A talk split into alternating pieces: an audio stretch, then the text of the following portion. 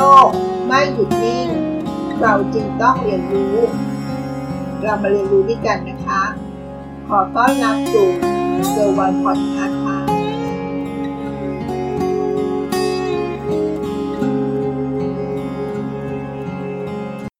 เรื่องราวต่อไปนี้จะเกี่ยวข้องกับนักลงทุนนะคะ เคยได้ยินคำว่า FTSE ไหมคะ และฟุตซี่ตัวนี้มีผลยังไงกับหุ้นไทย เราจะมาทำความรู้จักฟุตซี่กันนะคะฟุตซี่ย่อมาจาก Financial Times Stock Exchange ค่ะ เรามักจะได้ยินว่ามีการลดน้ำหนักหุ้นไทยของฟุตซี่ ก็จะมีผลทำให้เม็ดเงินไหลออก หลังจากหุ้นใหญ่เหล่านั้นถูกลดน้ำหนักลงนะคะ แต่เรื่องเหล่านี้เกี่ยวกับการเพิ่มลดน้ำหนักของการลงทุน เราคงไม่ได้พูดถึงกันนะคะ แต่เราจะมาพูดถึงและทำความเข้าใจและรู้จักคำว่าฟุตซี่กันนะคะ ว่าฟุตซี่นี้เป็นใครมาจากไหน แล้วมีประโยชน์กับตลาดหุ้นของบ้านเราอย่างไรบ้าง พร้อมกันหรือยังคะ เรามาเรียนรู้ร่วมกันนะคะฟุตซี่เป็นการเรียกอย่างไม่เป็นทางการนะคะ เป็นบริษัทอิสระ ที่จะทำดัชนีระดับสากล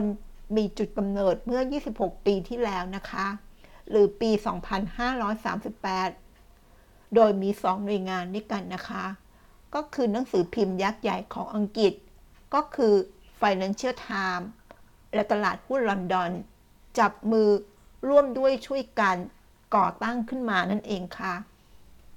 และด้วยจุดแข็งนี้เองนะคะ ทำให้ฟุตซี่มีความเชี่ยวชาญ ในการจัดทำดัชนีให้ตลาดหลักทรัพย์หลายแห่งทั่วโลกเลยนะคะ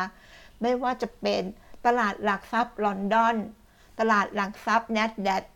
สิงคโปร์มาเลเซีย โตเกียว เป็นต้นนะคะ ส่งผลให้ฟุตซี่มีการคำนวณดัชนีมากกว่า 1 0 0 0 0แสนดัชนีทั่วโลกเลยนะคะด้วยชื่อเสียงและบารมีที่ฟุตซี่ ค่อยๆสะสมมาทำให้ดัชนีที่ฟุตซี่จัดทำขึ้น ได้รับความนิยมอย่างมาก ในหมู่นักลงทุนทั่วโลกนะคะ ไม่ว่าจะเป็นดัชนีวัดผลดำเนินงาน วิเคราะห์การลงทุน จัดการสินทรัพย์ ป้องกันความเสี่ยง หรือแม้แต่ใช้ในการสร้างกองทุนอ้างอิงดัชนีก็ตามนะคะ และทั้งหมดทั้งมวลที่เราได้กล่าวไปแล้ว จึงทำให้เกิดการร่วมงานกันนะคะ ระหว่างฟุตซี่กับตลาดหลักทรัพย์ของไทยนะคะ เมื่อปี 2551 ค่ะ โดยร่วมกันจัดตั้งดัชนีฟุตซี่เซตซีรีส์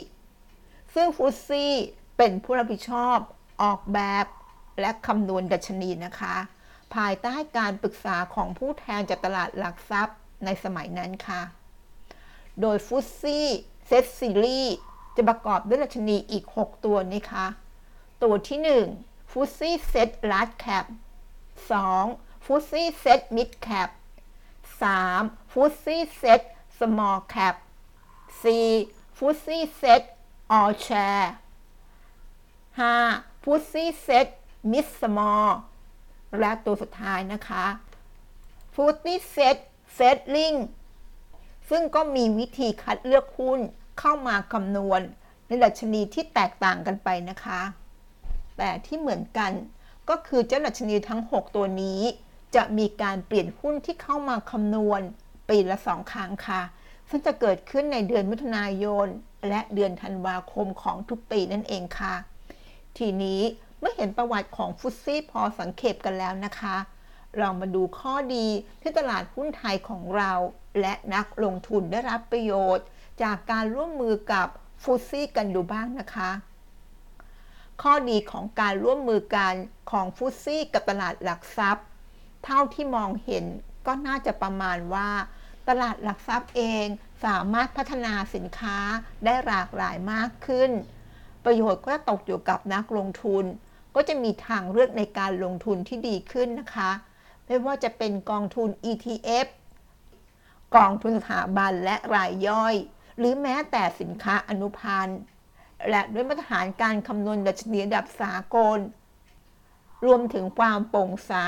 ในการคำนวณดัชนีนะคะทำให้ผู้ลงทุนคาดเดา และติดตามความเคลื่อนไหวของดัชนีได้ง่ายขึ้นค่ะ นอกจากนี้แล้วนะคะ ผู้ลงทุนจะมีดัชนีอ้างอิง เพื่อใช้เป็นเครื่องมือในการวัดผลสำเร็จสำหรับการลงทุนของตัวเองได้ หรือแม้แต่ของผู้จัดการกองทุนได้มากขึ้นด้วยค่ะ นั่นก็คือเรื่องราวของฟุซี่นะคะ บางคำหรือหลายๆคำที่เราเคยได้ยินมา ก็อาจจะผ่านหูบ้าง เข้าใจบ้าง ไม่เข้าใจบ้าง อย่างคำว่าฟุซี่ก็เหมือนกันค่ะ ก็เป็นคำที่อาจจะผ่านผ่านหูบ้าง เราก็จะเข้าใจไม่เข้าใจผสมประสานกันไปนะคะเพอเอิญเขาแชร์บทความเรื่องนี้มา ก็เลยคิดว่าน่าจะส่งต่อ เพื่อให้เราได้รู้เรื่อง และได้เรียนรู้คำว่าฟุตซี่กันนะคะ เมื่อเราได้ยินคำนี้และได้ยินชุดดัชนีทั้ง 6 ตัวที่เราได้กล่าวไปแล้ว จะได้เข้าใจมากขึ้นนะคะว่ามันเป็นดัชนีที่เราน่าจะลงทุนไหม มันเป็นเครื่องมือทางการเงินอย่างหนึ่ง ได้เรียนรู้ไว้ก็ไม่น่าจะเสียหายนะคะ ถ้าใครสนใจก็ไปเรียนรู้เพิ่มเติมได้นะคะในตลาดหลักทรัพย์ของเว็บไซต์นั้น ก็มีเรื่องราวเหล่านี้มากพอสมควรเลยค่ะ ขอบคุณที่ติดตามเกอร์วันพอดคาสต์แล้วพบกันในวันพรุ่งนี้นะคะ สวัสดีค่ะ